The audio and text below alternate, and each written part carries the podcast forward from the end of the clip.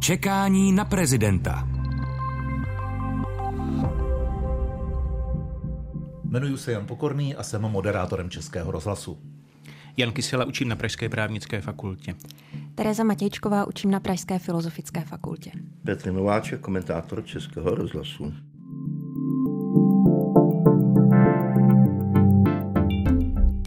Čekání na prezidenta nebo na prezidentku.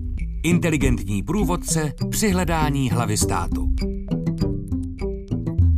Co se stalo v uplynulých dnech? S Petrem Nováčkem jsme přežili vysílání volebního studia. Jan Kysela oslavil narozeniny, k němž vydal i poutavý text na sociálních sítích, v němž se vypořádává i s dalšími aktéry podcastu Čekání na prezidenta.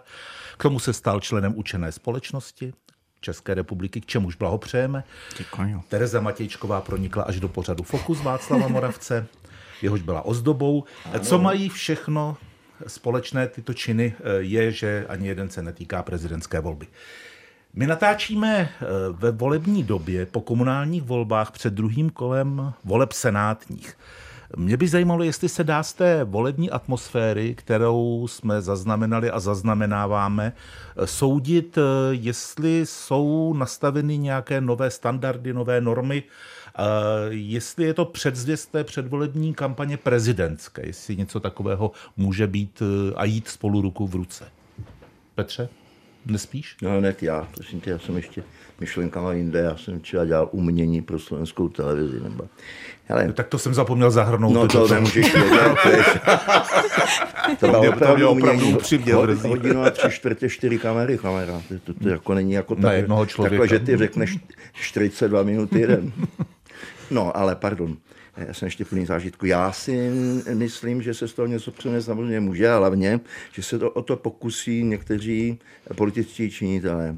Ty volby podle mě dopadly zvláštním způsobem rozhodně si nemyslím, že dopadly jako jednostranný odsudek vlády, jeho kritika, ale ta eh, vládní koalice si z toho musí odnést, že řada lidí je velmi nespokojený. Tady je otázka, jak se tato nespokojenost promítne eh, do hlasů pro prezidentské kandidáty. Doufejme, že nad tím vojištěm klesne přece jenom prach, nyní rozbířený, a že se nepromítne do té míry, aby nás náhle překvapili někteří kandidáti, o nich je možno říci, že jsou z kraje politického spektra. Mě na tom zajímá třeba i to, jestli se ten kandidátský peloton rozdělí na ty, kteří kašlou na lidi a na ty, kteří nekašlou na lidi. Jestli to bude tak no, dělící. budou všichni říkat, že nekašlou na lidi. Představ si, no, ale že budou říkat o těch druhých, že kašlou na lidi. No jasně, to již on, když to je jedna gramofonová deska, o, o, ty, o kterých mluvíme, tak nic jiného neumějí. Já už jsem tuhle eh, měl na jazyku, když jsme vysílali tohle mi studio říct, jestli by nemohli natočit si nějakou novou, protože je to prostě, když nejsi zrovna chudý duchem, tak to těžko jako slyšíš desetkrát stejné věci z jednoho, z jednoho hmm. místa. Tak uvidíme, jak to bude vypadat při té předvolební prezidentské kandidatuře.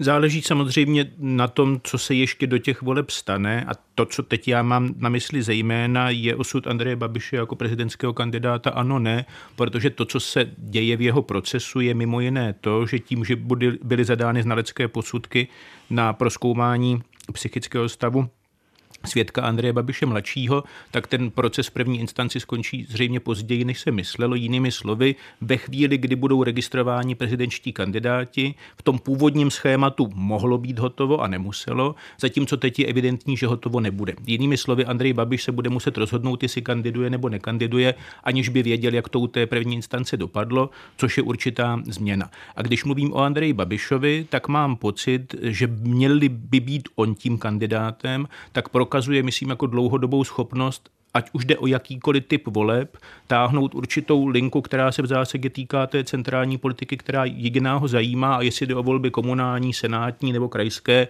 evropské, nevím jaké, je mu asi jedno, tudíž není důvodu se domnívat v případě, že by šlo o prezidentské volby, že by zase nešlo o pokus hlasovat proti vládě. V tomhle ohledu je vlastně racionální to, o čem jsme tedy opakovaně mluvili, že vláda žádného kandidáta nemá, že to, co se na jaře ukazovalo být možná nevýhodou, tak teď je značnou výhodou, že není koho jednotlivého výlučně, výlučně ostřelovat. Ale současně mi připadá, že, ta, že ten profil argumentační Andreje Babiše je ošemetný nejenom v tom, že se soustředuje na vládu, ale on se prostě v celé řadě poloh soustředuje i na systém a tam mi připadá, že je to nebezpečné. Že ve chvíli, kdy mluvíte o politickém procesu, ve chvíli, kdy tedy spochybňujete to, že teda ty orgány činné v trestním řízení, včetně soudců, nejednají v duchu zákona, ale jednají podle toho, že jim teda ten polistopadový kartel dal zakázku, tak to je moment, kdy razantní, vyprofilovaný, já nevím jaký politik, překračuje ten pomyslný Rubikon a stává se prostě politikem skutečně, nebo při nejmenším potenciálně antisystémovým, stává se v celé řadě ohledů nebezpečný pro ten systém, což jemu nemusí vadit, pokud ten systém považuje za velkou žumpu a chce ho úplně nahradit. Ale v té chvíli je teda jako lepší si nalít čistého vína a vědět, kdo s kým je. Tak to je asi jeden dojem. Druhý dojem je, že k těmhle volbám evidentně, nebo evidentně, že k těmhle volbám nejspíše přišli buď voliči, kteří k ním normálně nechodí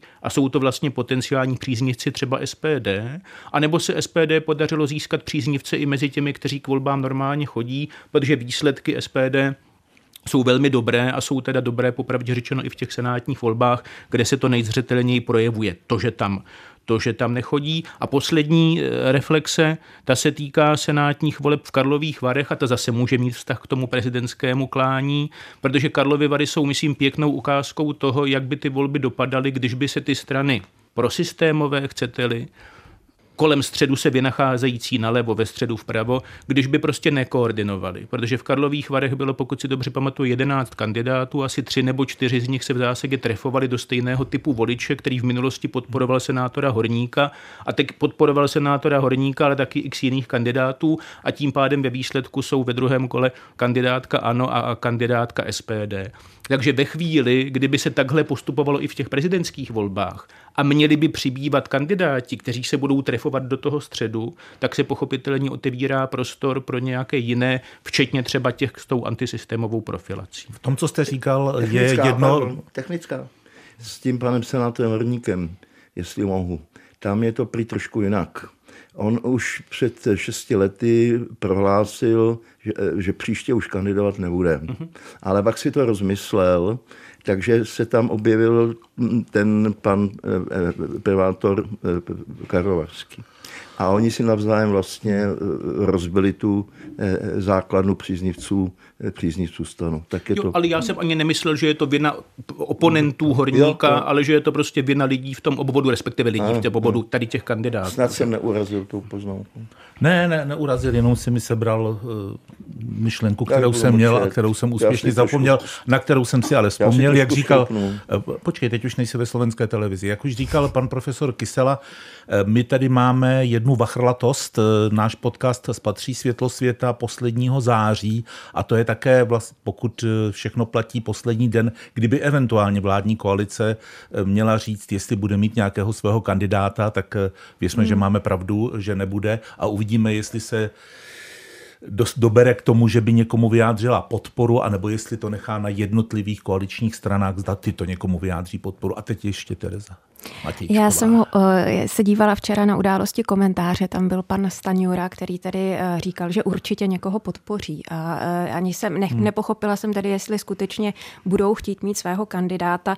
Hovořilo se tam o panu Vystrčilovi, ale to potom vlastně bylo podmíněno, podmíněno tím, že by pan Vystrčil nebyl úspěšný v senátních volbách a to i panu Staňurovi připadalo kuriozní, že když někdo prohraje v jedných volbách, takže by byl vyslán do jiných a to mě Eh, přivádí ještě eh, k jednomu. Já tady nejsem eh, samozřejmě politický komentátor, takže se trošku ostýchám komentovat volby, ale když už jsem tady, tak paní... No právě, když už jste tady. když už jsem tady, ano, já jsem dneska, to bylo opravdu složité se sem dopravit, ale paní Alena Šilerová vlastně v volbách poměrně dost propadla, byť kandidovala ze posledních míst, ale přesto máme... Mluvíte o volebním obvodě Brno-Komín. Brno-Komín, přesně tak, ale máme obecně asi zkušenosti, že pakliže má někdo jako širokou podporu a pakliže na něj občané reagují, jako třeba na pana Pospíšila, tak oni ho vynesou i těmi preferenčními hlasy. A tady vlastně to vůbec nezafungovalo, ale zdá se, že tady vůbec a paní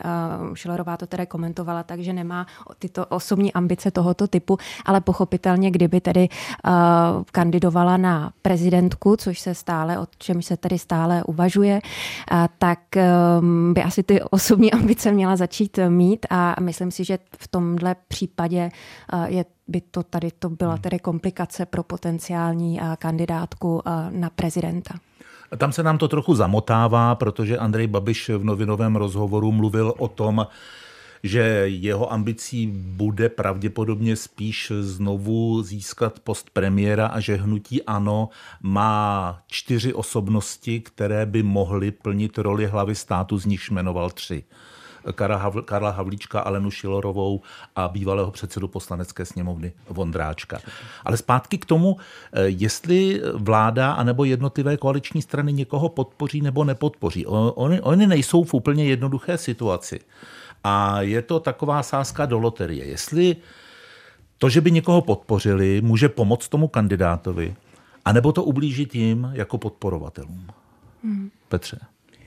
No, já si myslím, že eh, k tomu nakonec eh, nedojde, že se na to, neschodn, eh, na to neschodnou na společném kandidátovi a nechají si to až na nějakou výzvu hmm. před druhým kolem. To bych odhadl já. Podívejte se už teď, co probíhá na radnicích, to je samozřejmě tam, jak se tvoří koalice. A tam už se ty vládní strany dostávají často do tam přirozených, ale do konfliktu. Takže předpokládám, že i to eh, zázemí v eh, jednotlivých těch koaličních stranách bude takové, že já nevím, třeba dovedu si představit antipatii mezi, mezi zázemím ODS a mezi zázemím Pirátů například. Takže bych si myslím, že, že souhlasím, co říkala Tereza a myslím si, že eh, před tím prvním kolem to bude zase jenom nějaký univerzální proslov, že by to neměl být někdo a tam to... Hmm. Tak Piráti, hmm. Piráti, o kterých mluvíš, ti teď online zkoumají, jestli jejich členská základna by jim doporučila nějakého kandidáta podpořit a no. říkají, že s tím jménem eventuálně vyjdou v dostatečném předstihu ještě. Ano, ale s ním jdou Piráti, tak velmi, velmi, velmi bych se podívil, že by se za toho kandidáta postavil zbytek koalice spolu. Hmm. Čekání na prezidenta. Generál Pavel dnes oznámil, když natáčíme tento podcast, že nazbíral už 55 tisíc podpisů, že ještě v téhle aktivitě bude eh, pár eh, týdnů pokračovat. Jestli to dobře počítám, tak z těch takzvaných občanských kandidátů je to teprve druhý po panu Březinovi, kterému se e, tohle podařilo a pravděpodobně tedy nestane se nic překvapivého, se stane generál Pavel občanským kandidátem. To je asi všechno, co k tomu můžeme v tuto chvíli říct. Ale mě v souvislosti s Petrem Pavlem zaujala jedna, tak, jeden takový aspekt, který se netýká jenom jeho. Jeho se týká v tom, že vlastně málo kdo o něm mluví jako o Petru nebo Pavlovi, ale všichni jako o generálovi. Dobře, hmm. tu hodnost má. Pak jsou ale další dva kandidáti, a to je Karel Janeček a Josef Středula. A když se podívám na jejich webové prezentace, tak tam o jednom se mluví e, křesním jménem, jako o Josefovi, a o tom druhém zase jenom o Karlovi. Je to podle vás nějaká snaha o zlidovění, jako byl tatíček Masaryk, aniž bychom chtěli srovnávat. Hele, hele, málem dostal infarkt, jo? Někdo napsal Tomáš, rozumíš to, tak, tak by ho vyakčnili z národa. No ne, já jsem, že se říkal tatíček, že jo. Tak, jako, tak ne, tatíček, ne, to... ale Masaryk, ne Karel. Ale. Ne, ale já o tom mluvím, hmm. protože my tady uh, začasté probíráme uh, ta favorizovaná jména, která se objeví v různých průzkumech, ale těch kandidátů je přehršle. Hmm. A my vlastně ani moc nevíme, co dělají. Tak určitě je to způsob asi, jak jako navázat kontakt s voliči. Když tady byla Denisa Hejlová, tak říkala, že jsou dvě základní strategie. Buď ukázat, eh, jsem jedním z vás, eh, tedy Karel nebo, nebo Josef, a, a nebo tedy ukázat, nejsem jedním z vás, ale za to to za vás všechno tady vyřeším. A eh, tvrdila, že je to obtížné kombinovat. A já jsem vlastně, když jsem i se dívala na ta křesní jména, tak jsem si na tady to vzpomněla, na to, co říkala Denisa Hejlová, ale zároveň jsem si říkala, že se mi přesto zdá, že to úplně eh, ne, neslučitelné není, že třeba Andrej Babiš se mi zdá, že hmm. slučuje obojí, že já to za vás, eh, jsem vás takový starší brácha, eh, jdu s váma do hospody a, a, a mluvím vlastně velmi tak přízemně, ale zároveň jsem tedy ten miliardář. Takže se mi zdá, že se ta blízkost i vzdálenost dá, dá přece jenom skloubit, ale mm, no a vlastně i Danuše se, se také jsem viděla na nějakých plackách Danuše, mm. jako Danus E, takže, takže i ta s tím křesním jménem eh, pracuje, ale vlastně možná i Karel Schwarzenberg taky byl, že jo, volíme Karla, takže, mm. takže to má možná už i nějakou tradici u Václava a Miloše, to zatím myslím ještě úplně se takhle eh, kolokviálně neprosadilo. No, já myslím, že, jako, že tradičně fungoval v reprezentaci princip distinkce, to znamená právě protože ti lidé jsou jiní než já, odlišní, lepší, vzdělanější, z vyšších vrstev, tak právě proto oni a nikoliv já jsou poslanci. A tenhle princip distinkce obecně ustupuje právě takovému jako principu eh, identifikace, principu autenticity, kdy naopak ten kandidát má dávat najevo, že já se s ním můžu stotožnit, ne protože je lepší, ale protože je právě stejný. No a jde o to, v jaké míře se to dá kombinovat a tam já souhlasím s tím, že, že asi jako neplatí to paušální vyloučení, hmm. že se to někdy dá, že se to někdy dá udělat. U těch men to může být různé, že tak ne všichni se jmenují Pavel Pavel, aby nebylo třeba pochybovat o tom, jak se vlastně jmenuje. Když se jmenujete Petr Pavel, už se může plést, jestli jste teda spíš Petr nebo Pavel. Měli jsme Vojtěcha Adama, Adama Vojtěcha, jeden byl ministr, druhý byl rektor, nevíte úplně Nemáme přesně. sportovního reportéra, který se jmenuje Pavel Petr. No tak to je přesně no. ten případ. Takže když pak dokážete vlastně v tomhle matoucím případě překročit to omezení těmi jmény, abyste si nemusel pamatovat, jak se vlastně kdo jmenuje a říct mu nějak neutrálně, v tomhle případě navíc teda to označení generál je velmi působivé, protože to souvisí hmm. s tím, o čem mluvila Tereze Matějčková, že když je někdo generál, tak to už je nějaký frajer. Jo? Takže to může, mít, to může mít jako celou řadu různých konsekvencí podle toho, jak se kdo jmenuje. Když se jmenujete Josef Středula, tak tam se mi zdá, že se neplete, co je teda křestní jméno a příjmení tak tam už teda to zdůvodnění bude jiné. No připadá mi, že je dost nepravděpodobné, že by se to mohlo splést. No. No, ale tam bude, právě, tam bude právě jako ten jiný motiv, ne, že nevíte, jak se jmenuju, ale že jsem teda ten Josef odvedle třeba.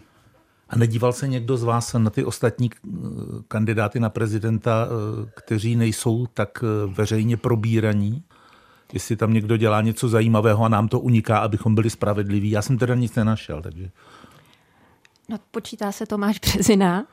Má podpisy? Má podpisy, no ale jestli jako přece jenom není dost mediálně už jako exponovaný, protože jsem viděla na seznam zprávách hmm. Eh, eh, dva výstupy, kde tedy byl v eh, tom pořadu mimochodem, kde ohlašoval svoji kandidaturu a poté se mu to přelilo do Ptám se já od paní Bastlové, kde tedy vystupoval, kde vlastně z části obhajoval svůj výstup v mimochodem a bylo to mm, jako pozoruhodné. Eh, je to člověk, který eh, mě zaujalo, jakým způsobem se vypořádává s moderátorskými otázkami, že pokusí se urazit v každý uh, již replice a okomentovat, okomentovat otázku. Je to tedy zjevně ten člověk, který nechce působit jako pán odvedle, ale jako ten pán, který nám tu skutečně všechno, jako ten miliardář, který ví, jak se věci mají, vyřeší. A potom jsem ho teda viděla ještě jednou u pana Soukupa a tam už se cítil dobře. Tam byl tedy uvolněný, protože pan Soukup eh, neustále eh, zdůrazňoval, že eh, on vlastně, že je mu jasné, proč na toho prezidenta kandiduje a to zkrátka z toho důvodu, že už nic víc nemůže dosáhnout, protože všechno už v této zemi dosáhl, takže tyto lidi potřebujeme. Měla jsem z toho velmi rozpačitý dojem teda. A to není ten pořad, kde kolem těch hostů takhle chodí dokola Agáta Hnichová ne? Ne, Agáta Hanichová tam nebyla, byl tam Michal Kocáb. Fakt? Mm. Ale je to nějaký no, nový pořad? Tady... Tam já jsem byl, tam nikdo nechodil. Jak, A... se to, jak se to jmenuje? Jan Kysela Jaromíra Soukupa? No, je to teda hloupé, že se takhle ptáte. Nemenuje se to čekání na prezidenta, myslím, že se to jmenuje hledání prezidenta, hledání ale prezidenta. je to tak trošku trefné, že si to, to nepamatuju přesně, ale mělo to začít už v únoru, bylo to teda zhaceno tou ruskou eh, invazí, takže začátek toho formátu se trošku posunul a v těch prvních dílech byli lidé, bych tak řekl, z vnějšku, eh, sociolog nebo já, nebo taky historik pan Blažek a pak od určité chvíle už měli být těmi eh, tedy hosty ti kandidáti více či méně pravděpodobní a má to mít asi, řekl bych teda, edukační hmm. funkci, bych tak typoval. Já bych se možná ještě jednou otázkou vrátil k těmto volbám a výhledu k těm prezidentským. Když minister zdravotnictví Vlastimil Válek z TOP 09 eh, požádal občany, pokud mají příznaky covidu, aby k těm volbám nechodili. Eh, znamená to, že i prezidentská volba může být něčím takovým eh, ohrožena? A kdybych byl ústavní právník, tak se budu ptát, jestli je to takhle správné? Z toho epidemického hlediska asi ano. No, Ale nesahá on mi trochu na mé výsostné právo volit? No, on vám to nezakazuje, že? tak jestli hmm. vám jako něco doporučuje nebo dává ke zvážení, tak to asi není ta efektivní překážka. Tou efektivní překážkou ve smyslu zákona toho či onoho, tak se přesuneme zase k jinému volebnímu zákonu, tak tou překážkou je ta karanténa a, a tu karanténu někdo musí teda stanovit. Ale jakož my už teď nejsme v období, kdy k tomu existují ta mimořádná opatření ministerstva zdravotnictví a nejsou to podle mě ani opatření krajských hygienických stanic, tak podle mě není nikdo jiný než ten konkrétní ošetřující lékař, který vám teda indikuje tuhle diagnozu diagnózu a pošle vás s ní domů a těch lidí je nějaký počet a teď je otázka, jestli se spíš bude do ledna zvyšovat. Nelze to vyloučit, ale je zase pravda, že ta prezidentská volba tím, že se teda koná v tom celostátním obvodu, má jiný efekt zkreslení, než když volíte do malé obce nebo do senátního obvodu. Když máte malou obec o 100 obyvatelích a v té obci jsou dvě početné rodiny a jsou teda vyšachovány tím, že mají covid, tak to samozřejmě ty volby ovlivnit může. Máte tedy senátní obvod, ve kterém o postupu do druhého kola nebo o vítězství rozhoduje rozhodují třeba desítky hlasů, což byla, myslím, poslední volba Petra Pětharta v Havlíčkově Brodě, který porazil proti kandidátku o 25 hlasů a v tom volebním obvodě máte x desítek, možná stovek lidí, kteří mají tenhle problém, tak vás to samozřejmě teda může vést k tomu, jestli teda ty volby nebyly tímhle ovlivněny. Ve chvíli, kdy máte celostátní volby v jednom obvodu a těch hlasujících jsou miliony, tak je to samozřejmě otázka, v jaké míře to teda risknete, nerisknete, jestli se tam tenhle ten prvek eh, těch karantén může nějak projevit. Já mám pocit, že by se bývalo nestalo nic, když by se na jaře ten zákon spíš teda přijal ale vláda usoudila, že se prostě přijmout nemusí, protože ta situace je lepší, než byla před rokem či, či před dvěma. Ale to je každopádně trochu jiná debata než ta, že teda ministr Válek někomu něco doporučuje, že na to můžete dbát a taky dbát hmm. nemusíte. Tak ptám se i proto, že při těch minulých volbách, které byly v tom vrcholném covidovém období, se našlo nějaké náhradní, hmm. nějaký náhradní volební mechanismus. A šlo to, Petře? Chtěl jsem říct, že samozřejmě vši, eh, má pravdu pan profesor, ale já použiju velkou politickou chybu, eh, že vládní koalice nechala eh, návrh příslušného zákona novely, jak si ležet ve sněmovně a, a vsadila na to, že s covidem už to bude dobrý a hotovo. Protože já bych si myslel, že ať těch případně onemocněvších bude nevím kolik, tak by ale měli mít právo se ty volby zúčastnit. Jinými slovy, já by byl býval proto, eh, aby mohla eh, třeba vláda způsobit to, že budou zase ty to možnost hlasovat z auta, že za vámi budou moci přijít v maskáčích členové volební komise a tak dále. Prostě tak důležité, politicky důležité věci, jako je volba prezidenta republiky, jednou za pět let by se měl mít právo zúčastnit každý, pokud není do té míry infekční, že rozumíte, že už jako jiná možnost není, než ho úplně izolovat. A u té prezidentské volby by to samozřejmě bylo jednodušší ve srovnání s komunálními volbami, protože pokud se komunální volby konají na území obcí, včetně těch velmi malých, tak tam je teda dost obtížné vymýšlet nějakou techniku jinou, než je třeba technika korespondenčního hlasování. Zatímco když hlasujete v celostátním měřítku, tak samozřejmě do každého kraje nasadit nějakou tu, tu drive-in jednotku, anebo teda nějakou speciální zaegelitovanou volební komisi je samozřejmě jednodušší. Taky si to myslím. A ještě bych teda zdůraznila to, že ten covid už je tady s námi nějakou dobu a že s ním umíme už pracovat, takže by mi to zdálo se nějak technicky už i proveditelné a víme, že to není tak zas až tak strašně infekční jako nějaká cholera nebo mor, že se dá zamezit nákaze. Máme to nacvičené. Pravdu, ale nikdo neví, jak ten virus zmutuje. Takže vlastně nikdo neví, jestli to, co říkal pán ministr zdravotnictví, je eh, reálná prognóza, nebo jestli je to taky částečně politicky zbožné přání. Ale to už toho zákona neplyne. Ten zákon vlastně říká, že pak, když to teda jako převedu do jiné řeči, že když je někdo v karanténě nebo izolaci, je. ve smyslu teda zákona o ochraně veřejného zdraví, tak potom tenhle člověk má tu překážku. A jestli my si řekneme, že je to jenom žloutenka, nebo taky covid, nebo já nevím hmm. co, tak to už neplyne z toho volebního zákona, to už tam musí někdo dosadit. Že? Čekání na prezidenta ze všech úhlů pohledu. Čtyři osobnosti rozebírají politickou situaci před přímou volbou hlavy státu. Čekání na prezidenta, inteligentní průvodce rokem před volbami. Tak pojďme uzavřít epidemické kolečko a vrátíme se k možným či nemožným kandidátům na prezidenta při čekání na volbu hlavy státu. Není úplně moc slyšet o senátorovi Pavlovi Fischerovi. Myslíte si, že teprve udeří? A nebo, co myslíš Petře, nebo nebude kandidovat?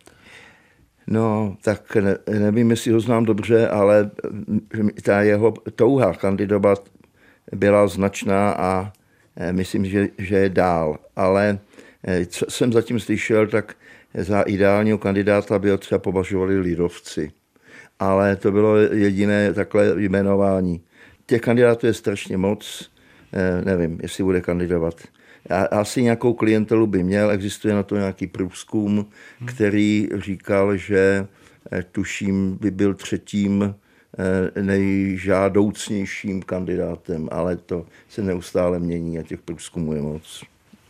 No, já se divím v tom punktu, že myslím, že pan senátor Fischer relativně záhy po těch prezidentských volbách ohlásil, že počítá s tím, že se bude eh, těch dalších účastnit, na což evidentně teda reagují ty agentury, které ho zařazují do těch průzkumů. A trochu se divím, že se ho teda nikdo neptá z novinářů, anebo možná ptá, ale já jsem si toho nevšiml, že se ho teda nikdo neptá, jestli teda kandidovat chce nebo nechce, protože pak mi přijde, že je vlastně jako absurdní, když se v těch přehledech kandidátů objevují lidé, kteří buď nikdy nedali najevo, že kandidovat kandidovat chtějí, nebo dali najevo jenom velmi vyhýbavě, nebo to dali najevo před x lety. Takže pak, když pan senátor Hilšer sbírá podpisy, tak je asi důvodné ho umístěvat do těch přehledů, ale pokud pan senátor Fischer se k tomu v posledních měsících, aspoň pokud jsem si všiml, nevyslovil, tak se trochu divím. Je v celku evidentní, že za těchto okolností těžko může být občanským kandidátem, že prostě nenazbírá podpisy, takže pak by se pro něj otevírala jenom ta cesta sbírání podpisů nejspíše uvnitř Senátu. On se strašně moc zabývá tím ukrajinským tématem jako přece příslušného výboru. Předtím přeci loni se hodně angažoval v té záležitosti, zdali neučinit právné kroky, které by eh, za tehdejšího zdravotního stavu prezidenta republiky eh, dovolili eh, jak si pana prezidenta na potřebnou dobu odsunout. A od té doby nám nějak zmlkl, to máte pravdu. Před prezidentskými volbami by to mělo být naopak. Takový Marek Hilšer, ten se občas někde objeví, ale je to taky spíš jenom občas. Hmm. Ano, z těchto kandidátů, kteří ze začátku podle těch výzkumů měli poměrně stejně, byl to Marek Hilšer, eh, Petr Fischer, Danuše Nerudová, tak vlastně podle těch výzkumů roste zatím eh, nejvíc Danuše Nerudová vlastně jako jediná roste a e, zdá se, že si skutečně konzoliduje tu skupinu, na kterou vsadila a to jsou tedy ženy, u nich, e, u nich je ta podpora poměrně vysoká a mladí lidé. Hmm. Takže to dělá ona a její tým to dělají docela dobře. No že? asi ano, asi ano. Podle těch průzkumů skutečně ten nárůst hmm. je tam eh, nejprudší, zatímco někteří dokonce ztrácejí právě Andrej Babiš ve, eh, v souvislosti zjevně s tím eh, táhnoucím se procesem, který je asi nepříjemný nebo bude mít patrně nepříjemné dopady na tu kampaň nebo i na to rozhodování a zdali do toho vůbec bude.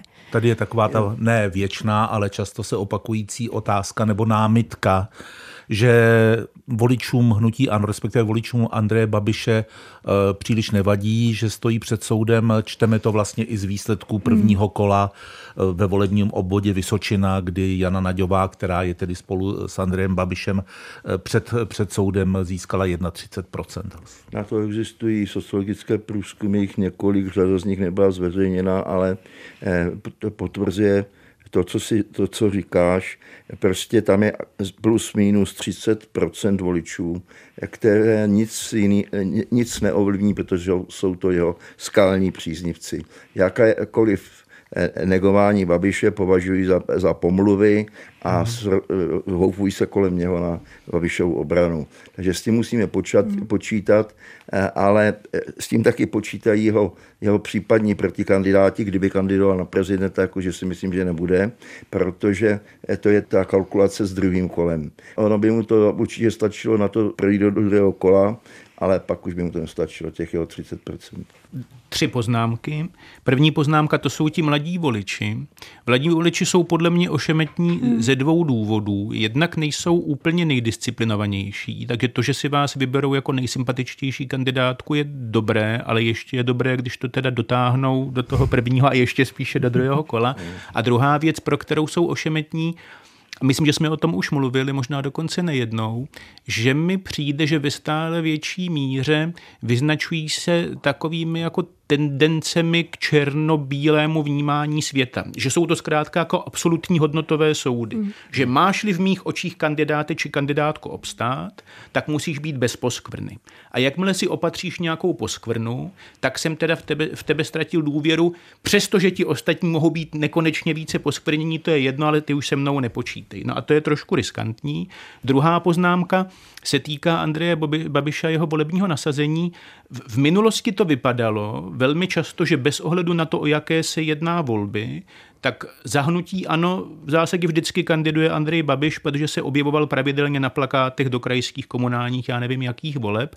Teď to trochu ustoupilo, je to tam přítomno skrze ten slogán, ale je to s jednou výjimkou a to je právě volební obvod Jihlava, kde si myslím, že ve spoustě voličů může vzbuzovat dojem, že vlastně kandiduje on a nikoliv paní Naďová, protože míra jeho hmm. angažmá, respektive přítomnosti na těch volebních mítincích byla mimořádná. No a pak jsem měl třetí poznámku, tu jsem zapomněl, takže ji pouštím.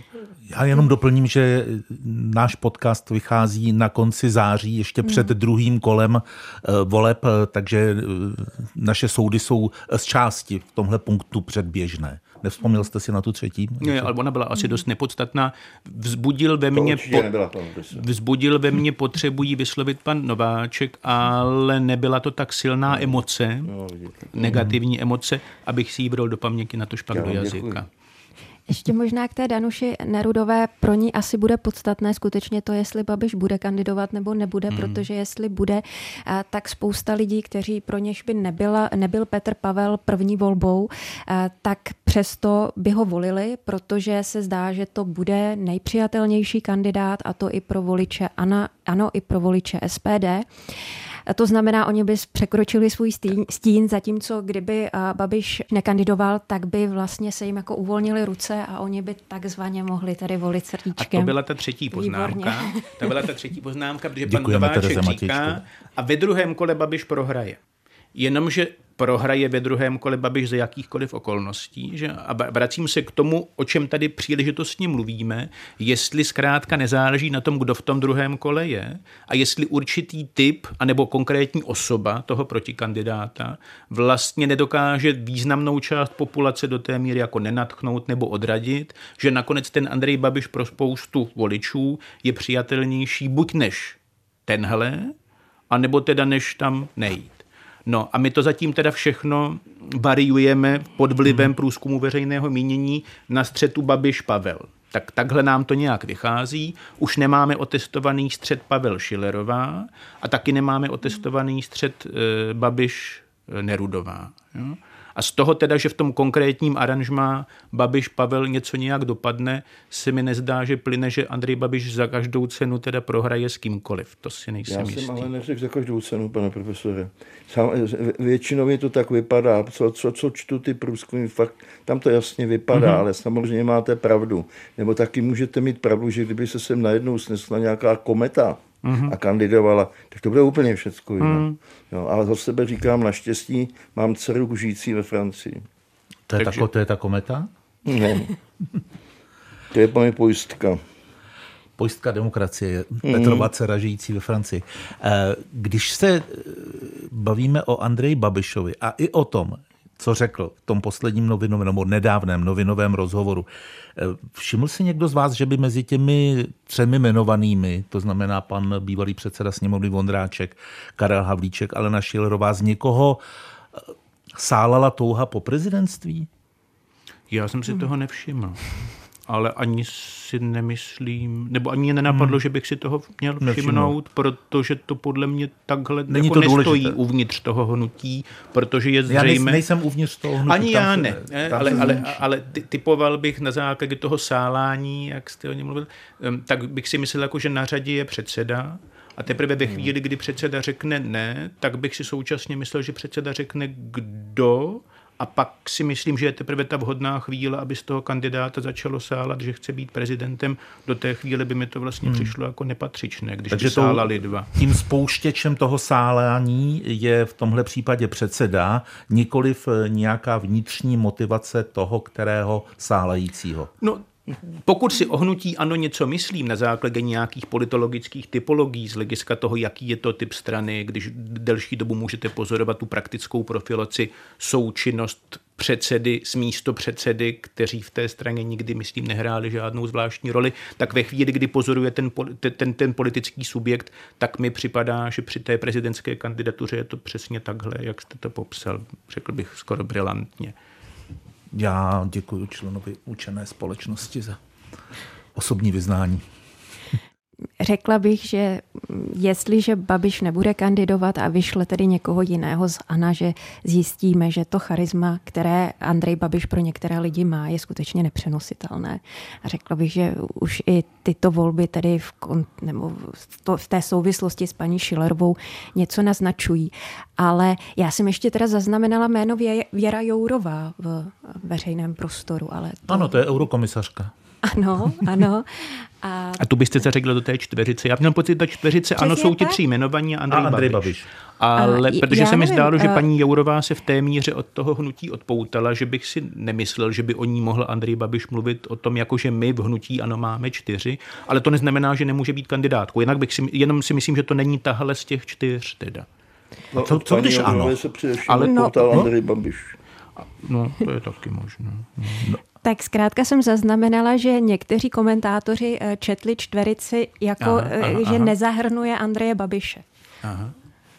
Tak to by byl zajímavý tah bez zesporu, který by asi logicky ovlivnil i taktiku těch eh, ostatních kandidátů. Silně. Ale nechci nikoho hm, jak si odeslat na slepou stopu, ale tak my to se tady tak stejně točíme. No, ale že prověřit jo? se to musí. Prověřit se to musí. Tak budeme to prověřovat a příště si třeba řekneme, jestli Věra Jourová naší prověrkou prošla v tomhle slova smyslu, anebo neprošla. Tak asi dneska už skončíme, ne?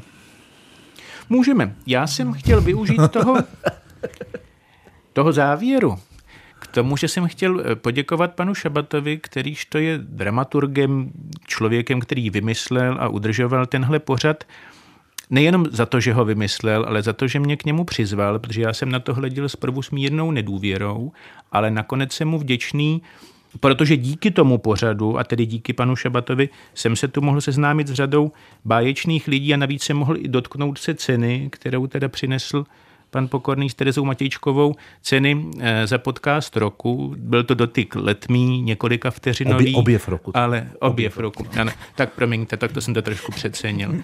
To jsem to trošku přecenil. Tak to taky, nic. taky proto, proto taky ten kontakt s tou cenou byl teda jenom několika vteřinový, ale budu si ho pamatovat eh, po zbytek let. Takže já jsem chtěl poděkovat za příležitost, za důvěru a popřát panu Šabatovi hodně zdaru, ať už bude dělat, co bude dělat.